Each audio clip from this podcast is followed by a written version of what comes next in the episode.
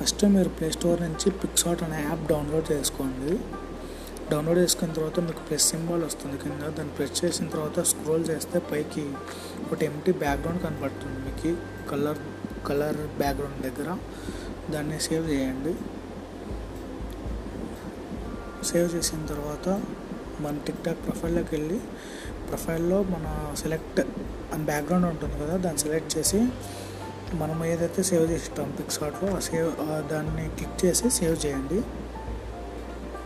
Confirm చేసేసేయండి. Save చేసి.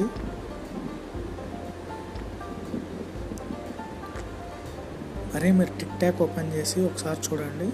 మీకు డిపి కనపడుతుంది. కానీ మీకు ఎవరికైనా రాలేదు అంటే నాకు ఒకసారి కామెంట్